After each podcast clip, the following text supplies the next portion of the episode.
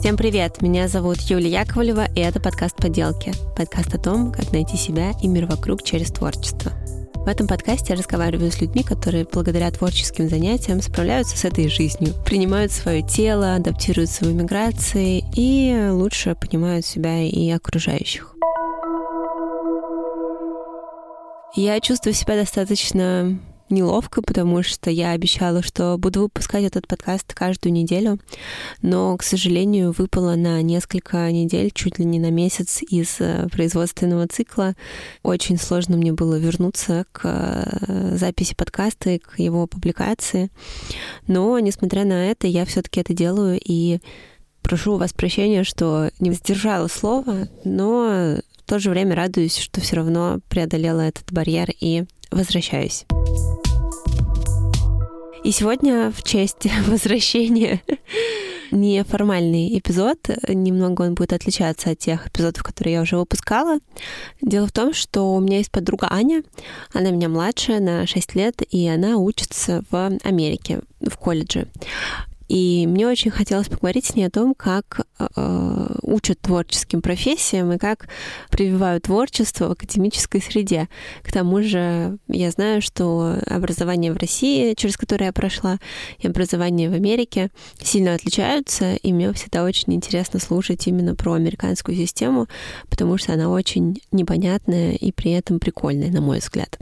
Но в ходе нашего разговора и подготовки к записи я поняла, что на самом деле у меня немного были необъективные представления о том, а, чем занимается в колледже Аня, что ее колледж это не только творческий колледж, там обучают разным другим направлениям. В общем, разговор получился нестандартный, разговор получился, с одной стороны, о творчестве, о творческих проектах, с другой стороны, о том, как творческая среда вообще помогает в образовании, с третьей стороны, как а, творческие какие-то креативные методы помогают а, в учебе и как их можно внедрить в свою учебную практику. Решила вас предупредить заранее, чтобы не обманывать снова ваши ожидания, но тем не менее это супер интересный разговор. Мне кажется, что он получился очень живым, очень насыщенным, полезным даже и вообще расширяющим границы того, чем мы думаем про образовательную систему и как мы себе представляем высшее образование. Я Аня Зак, сейчас учусь в Америке в колледже Амхерст колледж. Я на третьем курсе, но я бы сказала, что не только статус студента меня определяет, я просто человек со многими интересами творческими и не только. Кайф. Аня, можешь рассказать, где ты сейчас находишься, как выглядит то, что тебя окружает сейчас? Да, прямо сейчас я нахожусь у себя в комнате в общежитии. Но вообще это общежитие находится в небольшом городе в штате Массачусетс, в городе Амхерст. Вокруг меня леса, поля, заповедная зона, горы, красивые домики, двухэтажные максимум, наверное. Это похоже на американский фильм про студентов? О да, это похоже на американский фильм. Особенно, когда ты приходишь пятницу ночью на какую-нибудь тусовку. Вот тогда это точно американский фильм. Блин, прикольно. А у тебя общежитие находится прямо рядом с университетом или тебе нужно добираться до него? Ну, университет — это тоже такое размытое понятие, потому что это кампус, и у нас нет одного здания, в котором проходят лекции, а зданий много разных. И кампус, он практически часть города, а, то есть нету заборов или ничего. Но есть центральная часть кампуса, где больше жизни, и там столовая находится, и больше академических зданий. Поэтому я бы сказала, что не на центральной части кампуса. Но до центральной части мне 6 минут на велосипеде, 10-15 минут пешком. А я ездила в свой универ через пол Москвы полтора часа каждое утро. Тут вообще смываются границы пространства, и теперь 6 минут кажется очень длинным. И то некоторые студенты, когда я им говорю, что вот я живу в этой общаге, она называется Zoom, а, ужас, ты ходишь пешком долго так до лекций. И как-то хочется, наоборот, как раз сохранять этот стиль жизни, что да, вообще-то мир не такой маленький, и пройти 15 минут пешком — это вообще норма. Я вот употребляю слово университет, ты употребляешь слово колледж, но я, насколько понимаю, это какие-то более-менее сопоставимые понятия, да? Да, в русском языке есть различия, и в английском тоже. Но в английском это и колледж, и университет — это высшее учебное заведение, просто в колледже только 4 года, то есть только бакалавр, а в университете обычно можно и магистратуру тоже получить. А, ты учишься в Амхристе, можешь рассказать, что это за колледж? Когда я подавала в Америку, я смотрела на Liberal Arts колледжи. Это такая система образования, которая существует в Америке, и именно она меня привлекла. И ее суть э, состоит в том, что студент не поступает на какой-то определенный профиль, а поступает в университет, и дальше внутри университета может брать курсы из разных кафедр, и потом в процессе учебы выбрать свой профиль ну, еще важно, что это частный колледж, потому что в Америке очень многие, в принципе, все университеты, которые мы знаем, Стэнфорд, Гарвард, ну, которые на слуху, они частные колледжи или университеты. Ну, это влияет, например, для меня на финансовую помощь, потому что государственные университеты, у них меньше возможностей, в принципе, давать финансовую помощь международным студентам. Еще при выборе университета можно обращать внимание на то, где он находится, Например, и вот я описала, что вокруг меня, в общем-то, природа, а есть колледжи, которые находятся ближе к большим городам. То есть я знала такие бытовые аспекты, ну и в то же время изучала, какие профили есть в университете, профессора, клубы какие есть. Угу. А вот какие у тебя были важные профили? То есть на как, ну, все-таки, если тебе была интересна программа Liberal Arts, понятно, что тебе хотелось разное попробовать, но был, может быть, какой-то фокус определенный все-таки был у тебя? Сначала да. И вообще я сначала думала, что хочу социологией заниматься, но в процессе поступления и изучения чтения про разные университеты я поняла, что вообще очень сложно понять разницу между огромным количеством Liberal Arts колледжей, то есть, по сути, профиль не, не так важен. Почти что любой профиль будет в любом университете. Важна именно атмосфера колледжа, люди, которые туда поступают. А чем меня еще привлекла Америка и Liberal Arts? Тем, что они смотрят не только на баллы, а на тебя как на личность полноценную. Потому что студенческая жизнь в Америке это не только учеба, не только ты сидишь на лекциях и дальше сдаешь экзамены, а это целый мир. И на кампусах существуют и спортивные, и творческие организации, и за счет этого тоже кампус привлекает студентов, или колледж привлекает студентов. Колледж рассчитывает на то, что студент не просто отучится и уйдет дальше жить своей жизнью. Для них важно, чтобы студенты, которые поступают к ним, были амбициозными и дальше в дальнейшем приносили и славу университету, возможно, деньги. То есть им важно сохранять статус и быть привлекательным местом. Здесь в Америке очень распространена система выпускников колледжей. Какой комьюнити выпускников, да? Да, комьюнити выпускников. Она очень поддерживается и является частью комьюнити студентов, потому что выпускники, они, во-первых, в тот момент, когда начинают уже зарабатывать деньги, они жертвуют деньги. Отдают их обратно колледжу. Действительно. Сначала ты отдал кучу денег, чтобы там обучиться, потом найти еще. Так и есть. Как бы они отплачивают, дальше говорят спасибо за то, что колледж им дал. И тут прям есть культура. Они и культура донейшенов, и они ее развивают прям с самого первого года, как я здесь. Ой, у нас есть день каждый год, когда все студенты, даже те, кто сейчас на кампусе, вроде как еще не зарабатывают деньги, могут задонатить 1 доллар, 2 доллара. И я была удивлена, и я как-то пообщалась с человеком, который работает на этот офис, и он сказал, что ну да, это же культура, которую надо развить, поэтому мы начинаем это делать с самого начала. Это, кстати, очень, очень умно. Ну, то есть это, я как бы понимаю логику, и это, правда, мне кажется, прививает эту привычку, как сказать, с самых ранних лет, но тут как бы с самого раннего э, начала обучения. Да, такой независимой жизни. Кайф. Слушай, а насколько вот по ощущениям, когда ты уже приехала, тебя и правда стали окружать люди, ну, которые вот под эти критерии попадают, амбициозные, не знаю, творческие, э, интересные, как ты? Да сто процентов. То есть э, с кем не пообщаешься, у кого-то есть еще какие-то свои увлечения. Кто-то начал свою группу музыкальную в первый же семестр, будучи на кампусе. Но не все творчеством. Есть те, кто спортсмены, Я бы даже, знаешь, как сказала, что не все творческие, а все просто с какими-то своими очень ярко выраженными интересами, целями. То есть от студентов можно многому чему научиться, просто сидя, сидя в столовой, общаясь о чем то Или же участвуя в каких-то клубах и мероприятиях. Это тоже большая часть жизни на кампусе. Что за клубы можешь э, пояснить? Так скажу, для человека, который закончил российский бакалавриат. Это вот как, не знаю, я ходила в театр э, во время учебы в школе, вне школы. В Москве? Да, в Москве. И там были мои друзья, мы чем-то занимались вместе. Но у нас был преподаватель. А здесь что такое клуб? Это что-то, что начинают сами студенты, и они же занимают какие-то лидерские позиции в клубе. Эти клубы устраивают мероприятия, проводят встречи. Они открыты всем студентам. То есть есть какие-то мероприятия, на которые может прийти любой. Например, я первый семестр э, присоединилась к клубу по жонглированию. Я подумала, о, это что-то интересное, мне бы хотелось научиться, э, учи, научиться жонглировать. И этот клуб очень маленький, очень простой. Там было буквально трое человек, которые занимались цирковым искусством. Один из них занимался цирковым искусством до того, как приехал на кампус. Он захотел это продолжить.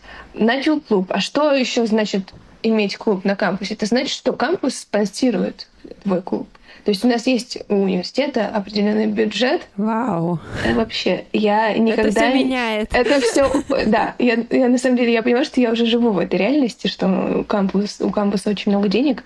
Да, я, конечно же, должна была об этом сказать. Мы, естественно, и платим за это много. Но есть определенный бюджет, который выделен только на студенческие активности им управляют, э, распорягаются тоже студенты, есть студенческий совет. И есть определенные правила, которым нужно следовать. Что-то тебе могут э, не проспонсировать, но вообще очень много возможностей. Настолько себя свободным чувствуешь, вообще независимым от денег. Ну, например, такой глупый пример, смешной. Я в прошлом году жила в творческом доме, и у нас каждые две недели проходило как музыкальное кафе, а, на котором кто угодно мог выступать. И каждое музыкальное кафе имело свою тематику. И вот одна из тематик у нас была Марс, инопланетяне, космос. И мы решили, что мы, резиденты этого дома, откроем это мероприятие тем, что станцуем танец инопланетян. И мы такие, а, нужен какой-нибудь костюм. И мы вспомнили про зеленые э, комбинезоны для хромакеев, ну и для съемок кино. И такие, давайте их закажем, и мы будем зелеными инопланетянами ходить по дому. И как бы, ну, денег не хотелось на это тратить. И мы решили, что попробуем объяснить вот на этом студенческом совете, почему нам это нужно. И я не ожидала, но нам разрешили. То есть и мы купили 8 вот этих комбинезонов зеленых. которые, если честно, мы надели один раз. А если не секрет, то какой у них э, бюджет, ну, вот этих восьми комбинезонов? Ну, примерно. Я бы хотела знать ответ на этот вопрос. Я поняла, что я не поучаствовала в именно в заказе их. Я не знаю. Но я предполагаю, что, наверное, один стоил, ну, может, 18 долларов, как-нибудь так. Слушай, а, а вот ты сказала, что ты жила в творческом доме. Это тоже какой-то клуб? Или это что-то уже какая-то другая субстанция в американском кампусе? Это еще одна субстанция в американском кампусе. Творческий дом — это общежитие, в которое ты попадаешь, написав заявку. Опять же, им руководят студенты, и студенты же решают, кого принять или кого нет. Почему он творческий? Потому что ты обязан сделать какой-то свой проект творческий, но ты обязан настолько вообще не должно никого пугать, потому что из этого обязан вытекает то, что тебе его проспонсируют, опять же. То есть ты можешь заниматься просто каким-то своим хобби. А, я, например, э, осенью собирала гербарий и дальше хотела его засушить, э, поставить под рамки, и вот мне проспонсировали рамки, клей ПВА и какие-то еще просто... А, я попросила краски. А тебе нужно был какой-то смысл на это натягивать? Ну, что это не просто гербарий, я не знаю, что это какая-то концепция, которую ты воплощаешь через эти засушенные листья. Ты, мне кажется, прочувствовала, как устроена американская система. А, я бы не удивилась, если бы меня попросили это сделать, потому что, да, конечно же, во всем должен быть смысл социальный, политический и так далее. Но нет, я никому ничего не объясняла. Никто не, даже не проверил, как я все это использовала. Но так не всегда, мне кажется, случается. Но в данном случае, вот В творческом доме это сработало так. Я просто тоже, знаешь, в детстве засушивала листья. Я не знала, что я в этот момент как бы приближаюсь к образу американской студентки. Я думала, это просто какая-то поделка детская. Нет, ты что, в этом весь твой творческий потенциал. А были еще какие-то особенности этого творческого дома? Ну, то есть там, там все, кто там жил, они были какие-то супер творческие персоны или, может быть, еще что-то, что я даже не могу себе представить? Думаю, ты точно можешь все это представить. Скажу так, я на самом деле разочаровалась, живя там, потому что я рассчитывала на какой-то более сплоченный коллектив, раз уж мы все такие творческие и горим общим делом. Но мы все как-то достаточно изолированно друг от друга жили, не общались практически. Вот пару нас человек собиралась для того, чтобы организовать музыкальное кафе. Ничего необычного. Скорее даже грустно было в какой-то момент, потому что ожидания не совпали с реальностью. Это грустно. Но я рада, что ты сейчас переехала в другое место. Да, я переехала в дом, где готовят сами себе. Но это на самом деле... Это очень... тоже тематический дом? Это тоже тематический дом. И это неправильное описание, очень поверхностное того, что это такое, потому что, по сути, это общежитие, которое находится, как я сказала, вне кампуса. Но я себя чувствую, как будто я живу более нормальную жизнь, нормальную, я имею в виду, ты не ходишь в столовую каждый день, ты не живешь в небольшом комнате, в небольшой комнате и не выходишь там в холл, где ничего больше нету. А тут мы, мы живем, нас 20 студентов, как такая большая, ну не семья, но просто люди, которые друг о друге заботятся. На кухню выходишь, постоянно какие-то разговоры начнется. Доброе утро, спокойной ночи. Ну как-то такая более естественная среда обитания для человека, чем общежитие. Поняла. Ты сказала, что ты жила в творческом доме, и я знаю, в принципе, что тебе тема творчества близка. Пробовала ли ты какие-нибудь э, такие, ну, творческие предметы в своем колледже? Вообще, насколько там тебе предлагали на выбор предметы, связанные с разными творческими активностями? Здесь выбор не ограничен совершенно. И иногда это даже сложно, потому что ты открываешь каталог, а у тебя там, не знаю, 300 курсов во всех департаментах. Конечно, ты не можешь брать любой курс. Там есть сложные курсы, которые предполагают, что ты до этого взял водные. Но все водные открыты для тебя. Хочешь заняться физикой, и ты никогда до этого не занимался, пожалуйста, приходи на водный курс по физике. И у всех студентов есть адвайзеры, это профессора, один профессор, который помогает тебе в выборе этих курсов, ну, как модерирует. Скорее, он ментор твой. И они, как правило, даже призывает тебя к тому, чтобы ты брал разные курсы из разных департаментов и экспериментировал.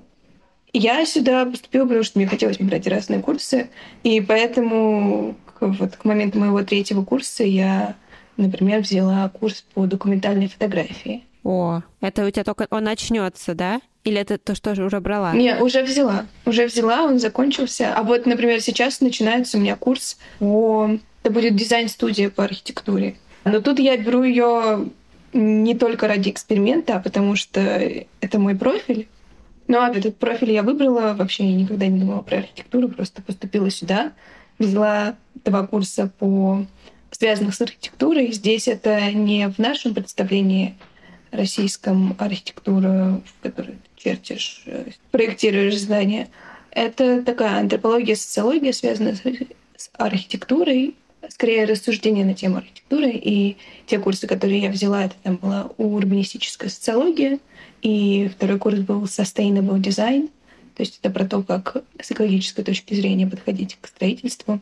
И вот теперь беру дизайн-студию как продолжение этой темы. Прикольно. Я каждый раз, когда тебя слушаю, меня просто мозг э, отключается от такого от того, что такое в мире существует, я такая просто, открыв рот, такая, да, Дань, продолжай, продолжай, говори. А хочешь, я тебе еще кое-что расскажу? Хочу. Вот, например, вчера, перед тем, как пойти спать, мне нужно было выполнить задание по дизайн-студии.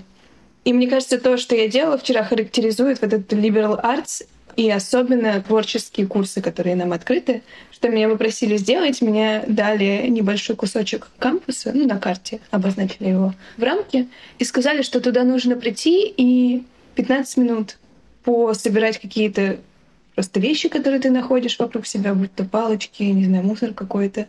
Потом 15 минут нужно порисовать скетчи того, что ты вокруг себя видишь, 15 минут пофотать, 15 минут э, пописать словами, что ты слышишь, что ты видишь, как ты себя чувствуешь.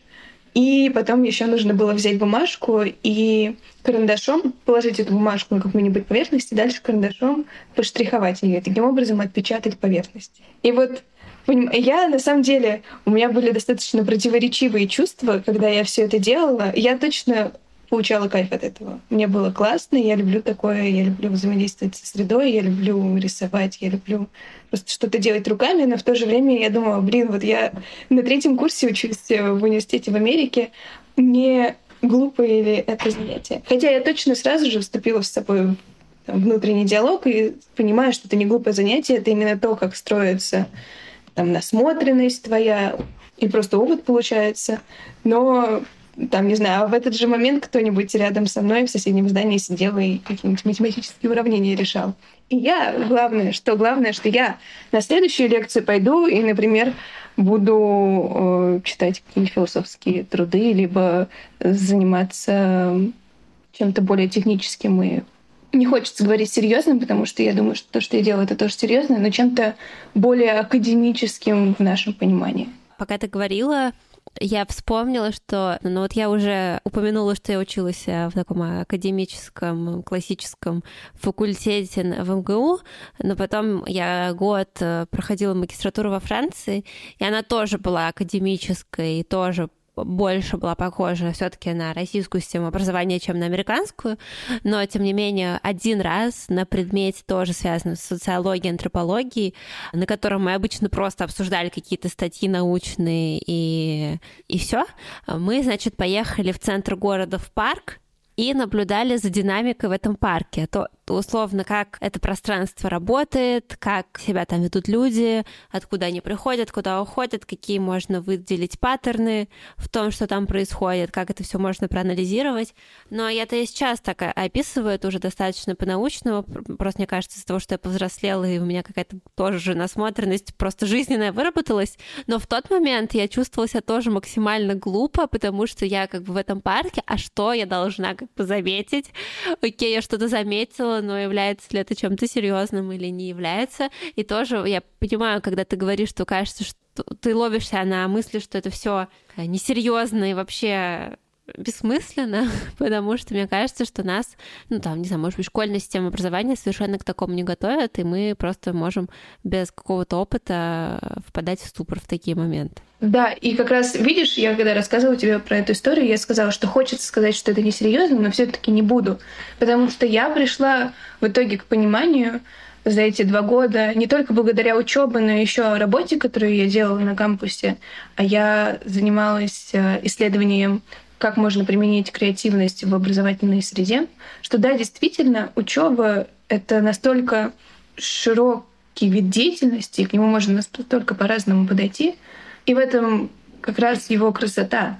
Слушай, это очень интересно. А можешь рассказать про это исследование, потому что это перекликается вообще с темой моего подкаста? Я работала с человеком, который... Он работник колледжа, он не профессор, но он был тем, кто создавал э, профиль, один из э, в нашем университете, посвященный образованию. Называется на английском Educational Studies. Он включает в себя не только как преподаватель, а скорее историю э, образования и всякие социальные проблемы, связанные с образованием. И он э, также ведет группы для студентов, кто хочет дальше связать свою жизнь с образованием. Одна из целей, которые мы исследовали, когда делали это исследование на тему креативности в образовательной среде, это подготовить воркшоп для этих студентов. А вторая цель наша была попробовать применить те знания, которые мы получим в образовательной среде нашего университета, может быть, прийти к каким-то профессорам и предложить им использовать то, что мы предложим. Ну, предложить им использовать то, о чем мы прочитали и узнали. Я читала про разные методики того, как можно сделать привычные нам школьные и университетские предметы более интересными, прибегая к необычным практикам, например, таким... А как бы это все называется креативностью, но в процессе исследования этой темы я поняла, что креативность — это не только про рисование или про создание чего-то руками, это еще и про то, как ты просто мыслишь и как ты подходишь к тому, что ты делаешь.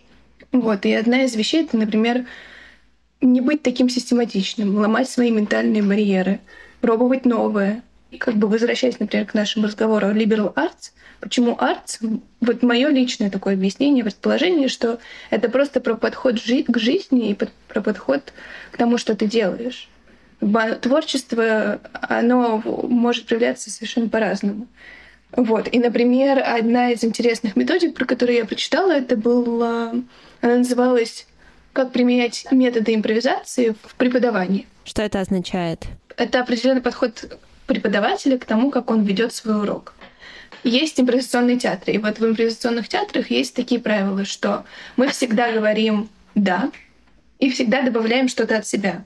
Если перенести это в контекст театра, то, например, у тебя на сцене там три человека, они начинают импровизацию, а, если твой партнер говорит, что мы сейчас с тобой идем в поход, то ты не можешь сказать, нет, нет, вообще-то мы на Марсе. Ты продолжаешь его игру и говоришь, да, мы идем в поход, и в нашем походе мы сейчас встретим оленя. То есть mm-hmm, такая прикольно. история. Ты слушаешь, видишь, что делает твой партнер на сцене, и продолжаешь его игру. То же самое предлагается в образовательной среде делать. Когда преподаватель не просто ведет урок, а он обращает внимание на то, Э, как ведут себя его студенты, что им интересно.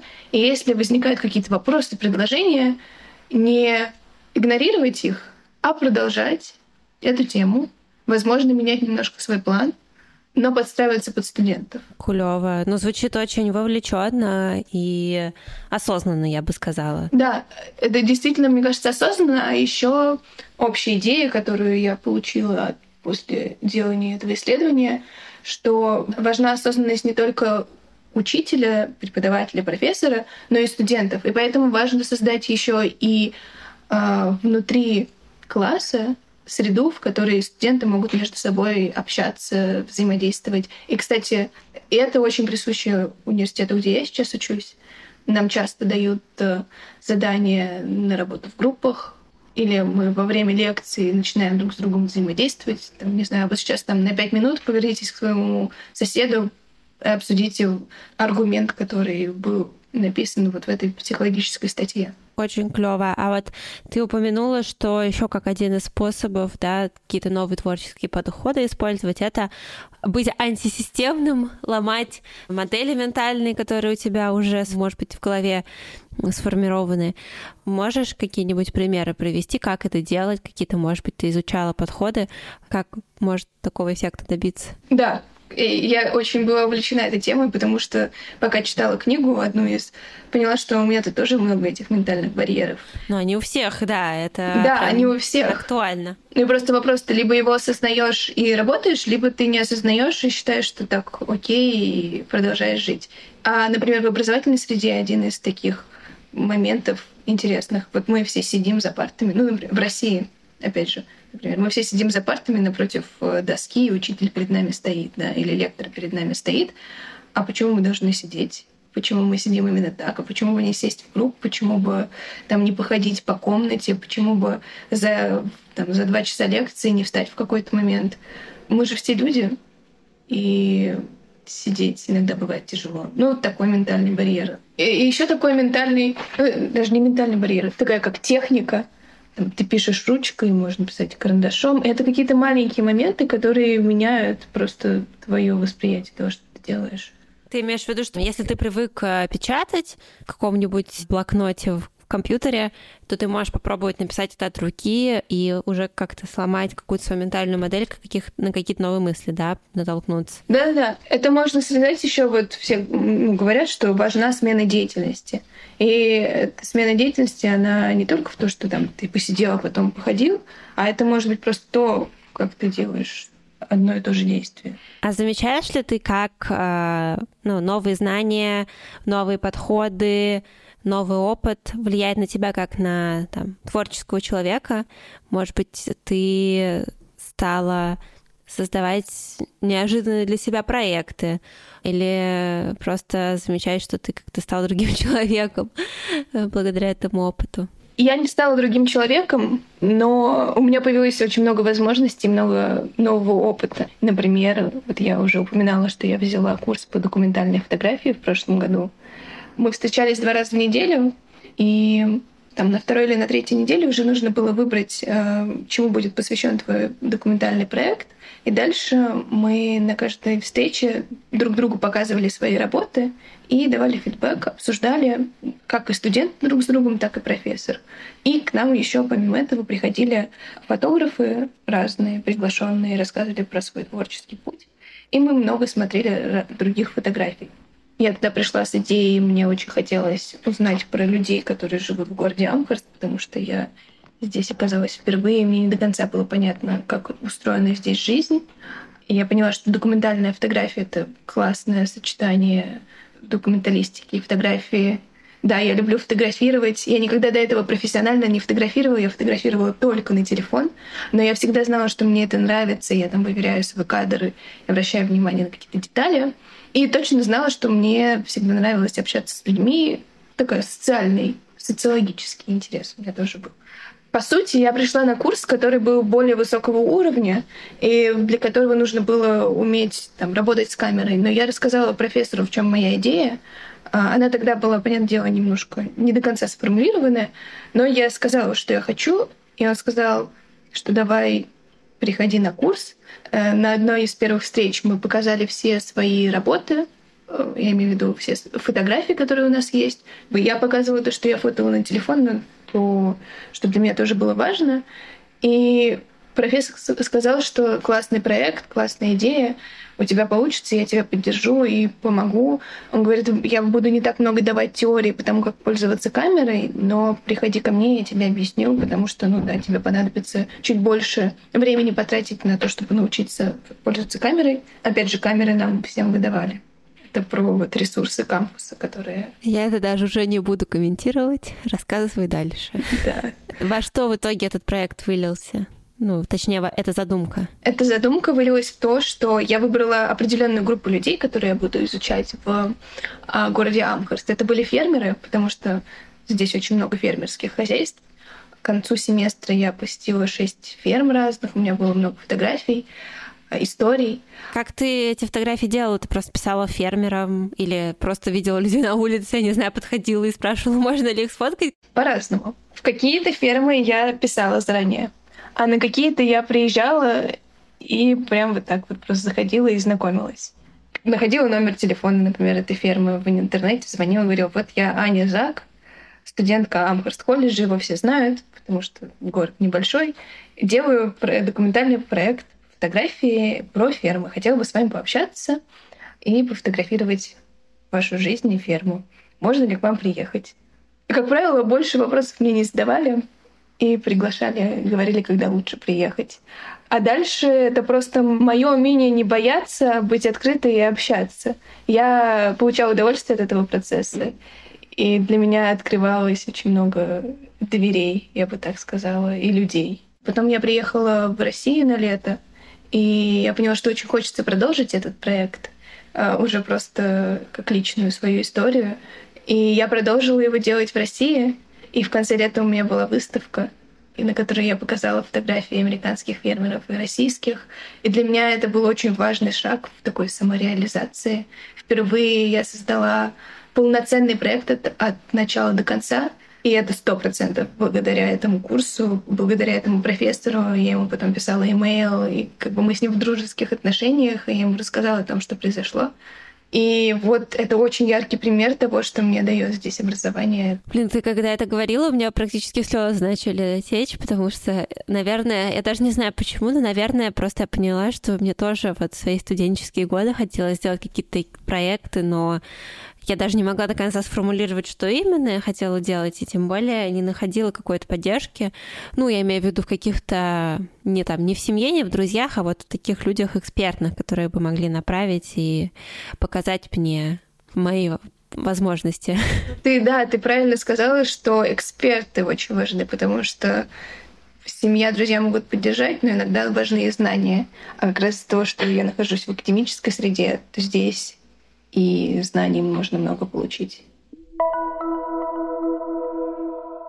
Знаешь, я уже завершая наш разговор, хочу спросить про, может быть, минусы или какие-то тяжелые моменты, которые присутствуют в твоей жизни, в твоем обучении, потому что, ну, мне кажется, что это неизбежно, когда ты узнаешь о чем-то, что так ну, не похоже на привычную жизнь, а, что устроено во многом лучше, чем то, как к чему там, не знаю, ты привык, то ты сильно концентрируешься на всех плюсах и сюрпризах этой жизни, но я думаю, что жизнь все-таки берет свое, и в ней есть и неприятные сюрпризы тоже.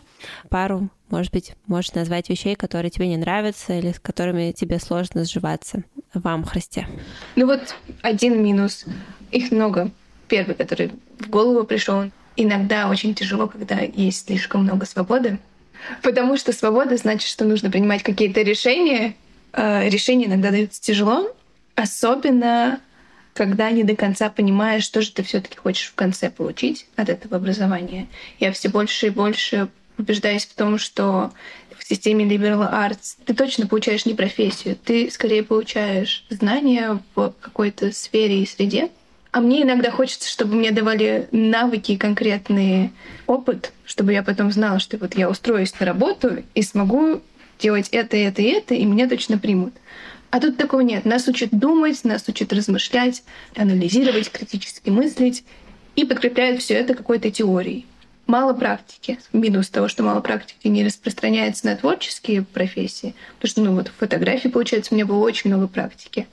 Но в какой-нибудь психологии либо архитектуре, это вот как раз два профиля, которые мне больше всего интересны, практики меньше.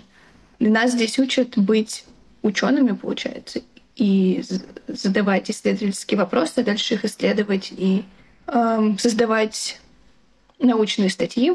Это не то, что мне интересно, поэтому иногда я просто расстраиваюсь э, от того, что не очень прикладные знания я получаю. Расстраивает изолированность моего кампуса. Мы находимся в маленьком городке. У нас там 2000 студентов. И для меня, кто вырос в Москве и кто привык общаться с людьми разных возрастов, разных бэкграундов и разных видов родов деятельности, иногда мне прям скучно становится. Мне хочется больше динамики. То есть я, например, когда приезжаю домой, иногда прям мне так хорошо становится от того, что более разнообразная социальная среда. Может, дело в том, что там дома, тут какая-то другая страна. Да, и... понятно. И язык, конечно другой же. Другой континент. Немножко другой через океан.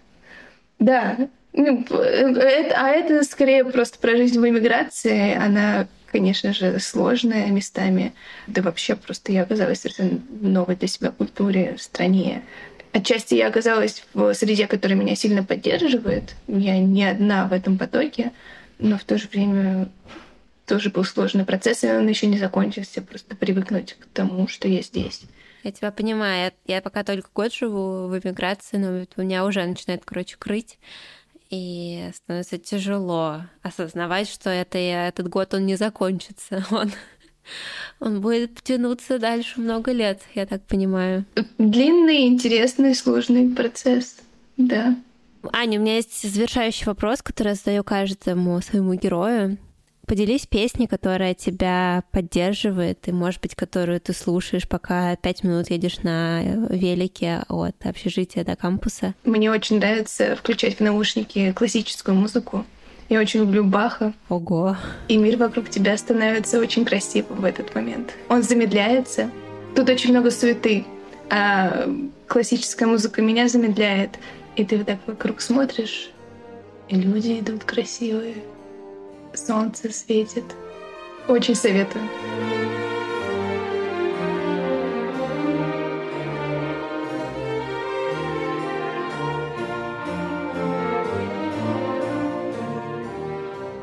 Дам послушать нашим слушателям тоже Баха, чтобы они вдохновились не только американской системой образования, но и этой замечательной музыкой.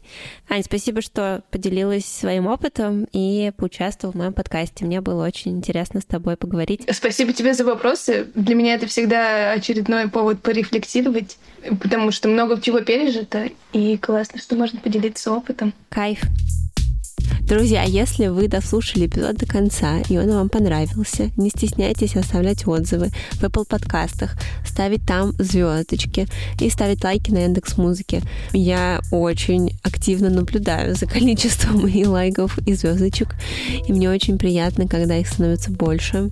Также можно писать мне а, в Инстаграме, ссылка на него будет в описании к этому эпизоду. На почту подкаста есть адрес в описании к эпизоду. А, вот. Вообще, конечно, ваши какие-то редкие пока что сообщения, отзывы меня очень-очень приободряют, помогают как раз-таки выйти из простоя и снова публиковать подкаст. И чтобы теперь в меньшей степени обманывать ваши ожидания, чтобы в меньшей степени чувствовать давление этого подкаста на себя, я решила, что я перехожу на другой режим публикаций. Я буду выставлять подкаст раз в две недели. То есть подкаст будет появляться на всех платформах каждую вторую пятницу месяца. Э, но если вы чувствуете резкое сопротивление этой новости, то тоже мне пишите. Я буду стараться ориентироваться на ваши пожелания. Увидимся через две недели.